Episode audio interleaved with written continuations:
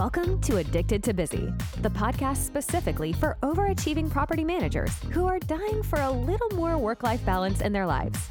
Each week, we dismantle all the BS that holds us back. You'll learn how to nix those tricky, self sabotaging habits so that you have the time, energy, and motivation to create what you really want in life. If you're looking to shift from overcommitted to overjoyed, this is the podcast for you. Let's do this. Now, your host, Anna Javellana. Hey everyone, and welcome back to Addicted to Busy.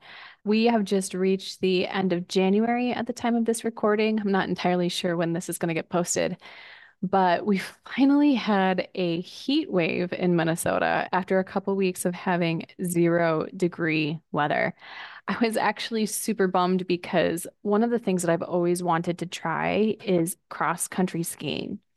Getting outside is so important for our mental health and for our well being. And living in the Midwest, it can become so easy to just become a homebody and stay inside all winter and hibernate. I know for myself personally that when I've had outside time and fresh air, I just operate better. I have more peace of mind. I'm kinder to other people. I'm more likely to make choices that benefit my health.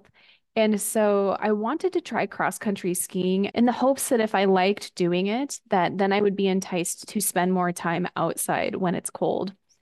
I was signed up for a women's ski camp, but unfortunately, we did not get enough snow to actually go skiing, which is disappointing because still to this day, I could not tell you whether or not I like cross country skiing. Still a mystery to me. But they did a fabulous job repurposing the weekend into a wellness retreat for the people who had signed up. Over the weekend, I was able to do a lot of yoga. I got to do an outdoor zip line. I tried acupuncture. Um, played this new game called Wingspan. Don't know if you've heard of it, but I love it. And I met a lot of amazing women. The women who attended this retreat ranged in age from 20 to I think I met someone who was 65. Also, this 65 year old told me about how she goes skydiving regularly. So it was just great company, a lot of amazing people. I appreciated my time getting to know all sorts of women from different walks of life. As part of the event, they had Coach Ann Heinrichs. She's the women's cross country ski coach for the Edina women's team. I might butcher this stat, but I think that prior to her arrival on the team, they had not won a championship until 1980. And under her direction, she brought the girls to a winning season. And during our time together, she taught us things about cross country skiing. So, naturally, we talked about form, gear, preparation, all of the necessary aspects that you need to understand in order to cross country ski. But what I really appreciated was that she also talked about the journey that she went through with her girls on the way to their win. And that journey included a lot of things like making sure that you have the right gear, making sure that you have gear that fits, talking about nutrition, talking about sleep, and also, most importantly, talking about inner dialogue. This really got me thinking about our industry and the people that I'm currently coaching. When it comes to creating better work life balance, it truly is about creating true well being for yourself. And there isn't any singular thing that you need to focus on. For example, one of the things that we talk about frequently is time management. I hear over and over and over again, I need to be better with time. I need to be better with time. And I agree, so much so that I'm doing a uh, webinar on time blocking, which I'll tell you more about how you can sign up for that. But there are so many other pieces that go into being someone who manages their time well. You need to be well rested. You need to be well fed. You need to know how to identify your needs. You need to know how to set boundaries so that you can fulfill those needs. One of the things that I think is often overlooked is our inner dialogue and what that sounds like. Mostly because many of us simply aren't aware of how we talk to ourselves. So many of our thoughts are just subconscious that we don't even realize how harsh we can be with ourselves. Again, another shameless pitch for journaling. But as I look back on the journals that I wrote four, five, six years ago, I was an asshole to myself. I was constantly putting myself down, asking more of myself, never giving myself credit for the things that I had done right, never really celebrating the things that I'd accomplish. And I was constantly trying to push myself harder and harder and harder. Now, there is some benefit to that. Personally, I'm someone who always wants to be pushing myself to do better in any arena of my life. But the truth is is that we can push ourselves to new limits without being an asshole to ourselves. One of the first coaching programs that I participated in gave me the option to record my one-on-one sessions. Now, when this was offered to me, at first I thought this was very strange and I was somewhat uncomfortable with the idea of having these thoughts and feelings of mine recorded where I could go back and watch them. Flash forward to a few years later, now I record almost all of my sessions. And there's a few reasons why I do that. First of all, one of the things that I found was was that the coach would offer me a really valuable nugget that I should consider or a really useful tip or a very deep insight. But at the moment that I was on the call with them, I actually didn't hear what they were saying because my brain was stuck on something else. So, one of the first reasons why I rewatch these calls from time to time is that I end up pulling out more learning out of it because I get to just be an observer of what's going on. Second reason why I found a lot of value in recording sessions is because I would get to witness myself talk about myself. And what I found and what I heard in those recordings was that I was not a very good supporter of myself. Listening to those replays, I got to bear witness into how awful my inner dialogue was. And it started making sense to me why sometimes I took the easy way out, or why sometimes I coped with my emotions with food or with scrolling is because the voice inside my head was so negative and so mean that I would do just about anything to drown that out.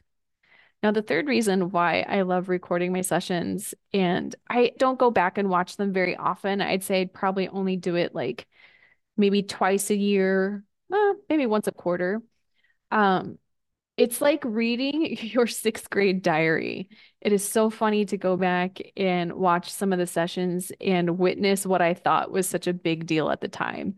It makes for an easy way for me to laugh at myself and have a little levity, but also celebrate the changes that I've made and the struggles that I've overcome and witness some of the new skills and traits that I've adopted. This is another reason why I have call replays available in the group coaching program is Two reasons. When we witness someone else get coached and watch as an observer, oftentimes you will see that someone else is going through something very similar to you and they might have explained it in a way that made sense to you, or maybe they come up with an idea that worked for them on how to tackle it that you want to try in your personal life.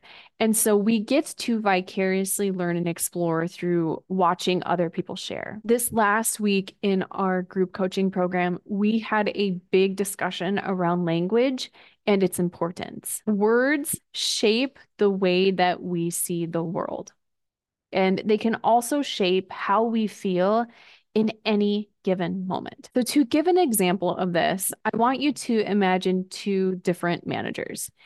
And one of these managers says, I have a huge project coming up.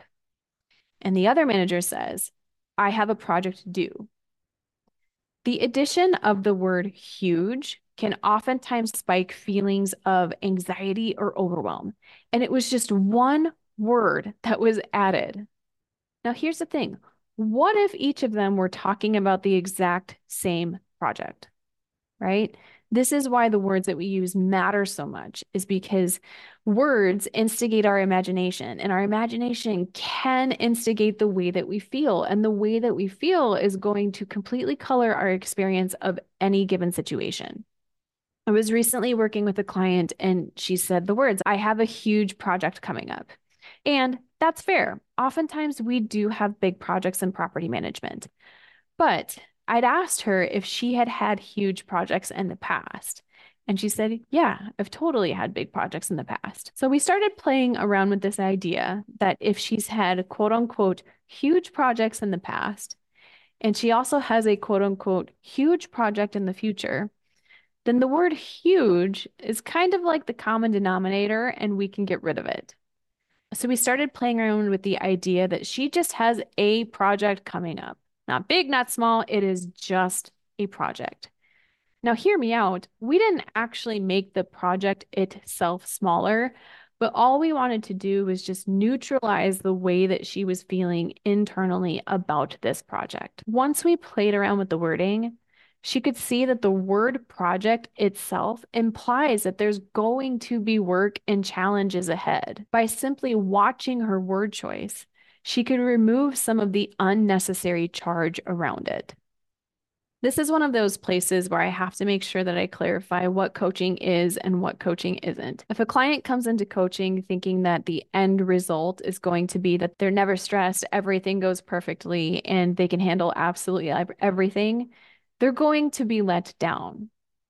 When we talk about reframing our mindset and the words that we use, we're not denying that life is going to be challenging. We're not go- we're not denying that some projects aren't going to go well. The real goal and what we're trying to do is change our experience of moving through that project or of moving through that situation. We can tell ourselves that we have quote unquote huge projects and we can generate feelings of overwhelm and anxiety.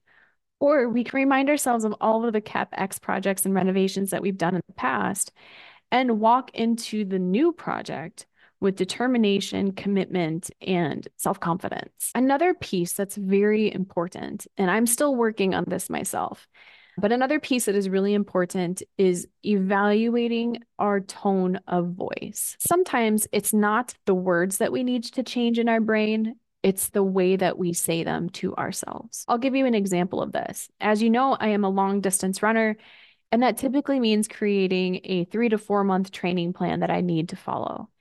And within that training plan, there are certain metrics that I need to meet in order to reach my goal. One of the types of workouts that I have to do is called an interval workout, where you will run a specific interval and you need to hit that interval in a specific time then you get a rest period and you do it again. When I first started running, I would take off on these interval runs. And if I missed the interval, if I ran it slower than I needed to be, my inner dialogue was so negative. It was awful. If I missed the interval and I ran it slower than I needed to, my inner dialogue was not very kind. Oftentimes it sounded like, come on, get going. You know you can do this.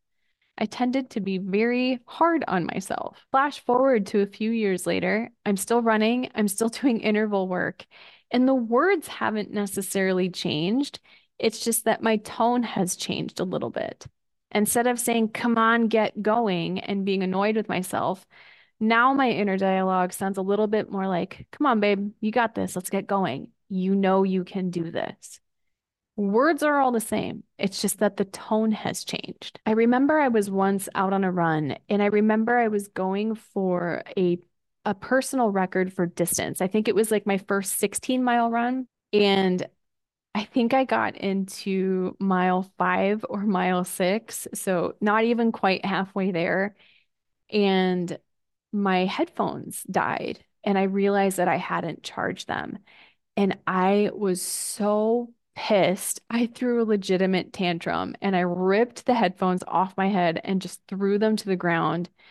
And I immediately started beating myself up for not being prepared and not having every little thing so perfect. Since that first experience, I've done a lot of work on reframing the way that I talk to myself, being aware of the tone that I use and the words that I use as well. And this situation repeated itself. I think it was last year. I was getting ready for a race. I had a long run. I was out on the long run. I had my water pack, I had my watch, I had my phone, I had my headphones that were not charged and they died. And instead of getting upset with myself, instead of throwing the headphones, I just thought to myself, okay, well, I'm going to have a very nice long conversation with myself for the last 10 miles of this run. And it ended up being a really great experience. Normally, I love listening to music when I run. And I think that's for two reasons. Number one, I hate listening to the sound of me huffing and puffing.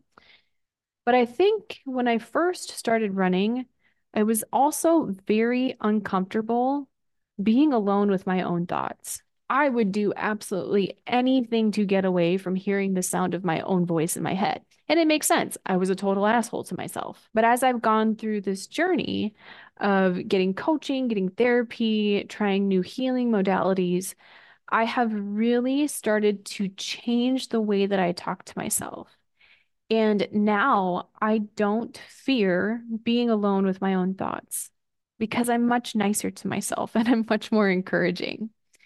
And so there are often times that I will intentionally run without headphones because it's a place for me to sort my thoughts and to get my ideas together. To me that is huge progress and it's it's a lot of progress that no one will ever see except for me. And that's hard to explain sometimes how how we can put a lot of work into something that's not visible to the human eye, but that makes all of the difference in our experience of this world. One of the challenges in our industry is that you can use your work to avoid the sound of your own voice there is an episode called When You Are Using Your Career as an Avoidance Tactic. And if you haven't listened to that one, I highly encourage that you go back and listen to that one from start to finish. But I think when we have a poor inner dialogue and we have a to do list that is a mile long, we make it very, very easy for ourselves to avoid what is going on underneath the surface because we can stay busy for hours. We can stay busy all night. We can work on weekends if we want to. And the tricky part about it is that we typically get praised for that. We get praised for putting in the extra effort and going the extra mile. Now, I'm not here to tell you don't ever do that. Don't ever go above and beyond. I'm not encouraging you to not go above and beyond. By all means, work hard, push your limits, do a good job, make your employer proud. But you know when you are using work to avoid yourself. And in those moments, you have a choice on how you're going to handle that. Until you look at what's going on underneath the surface, you're just going to keep repeating the same experience over and over and over again. Again, words color the way that we experience the world. And that's why it's so important for us to pay attention to the words that we're using and then choose intentionally what we want to tell ourselves instead. I don't know about you, but I plan to live for as long as possible. And I really don't want an asshole running around in the back of my brain running the show. I would much rather have the voice that I have personally cultivated by being forgiving, by being loving, by being compassionate and supportive to myself. If you are unaware of the quality of your inner voice, that's no problem at all. There are plenty of ways that you can uncover what that sounds like for you and that you can change it into something that you want to hear. My first two favorite suggestions are surprise surprise therapy and or coaching. Coaching is going to be the right avenue if you have a specific goal that you want to accomplish. For example learning to manage your time better or learning how to time block that is something that i coach on. That's one way that coaching can help you on that journey. Therapy is going to be more appropriate if you have some past trauma that you need to uncover and heal those options aren't available to you, I will give you two more options that are completely free. First of all, journaling.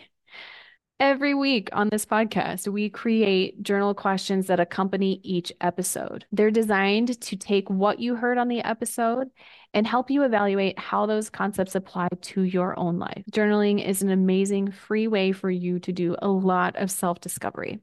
Second thing that you can do is listen to affirmations or guided meditations for free on YouTube. Meditation is something that I practice fairly consistently, and it has allowed me to witness my own inner voice.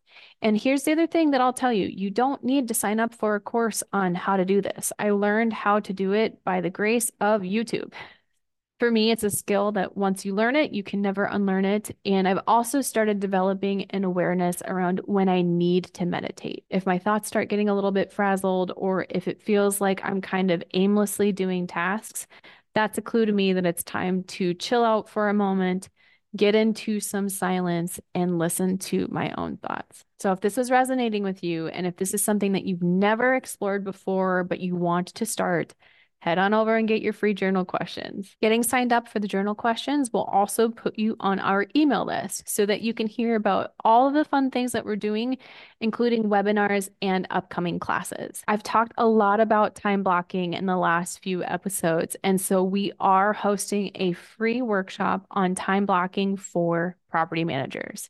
If you want to get signed up for this class, hop on over to annajavellana.com backslash journal to get your journal questions and also get onto the email list. That's A double N A J A V as in Viper E L L A N A dot com backslash journal. All right, I love you. Keep going and say something nice to yourself today. Thanks so much for tuning in to this episode of Addicted to Busy. If you're enjoying the show, please feel free to rate, subscribe, and leave a review wherever you listen to your podcasts. This helps others find the show, and we greatly appreciate it. Thanks again for tuning in, and we'll catch you in the next episode.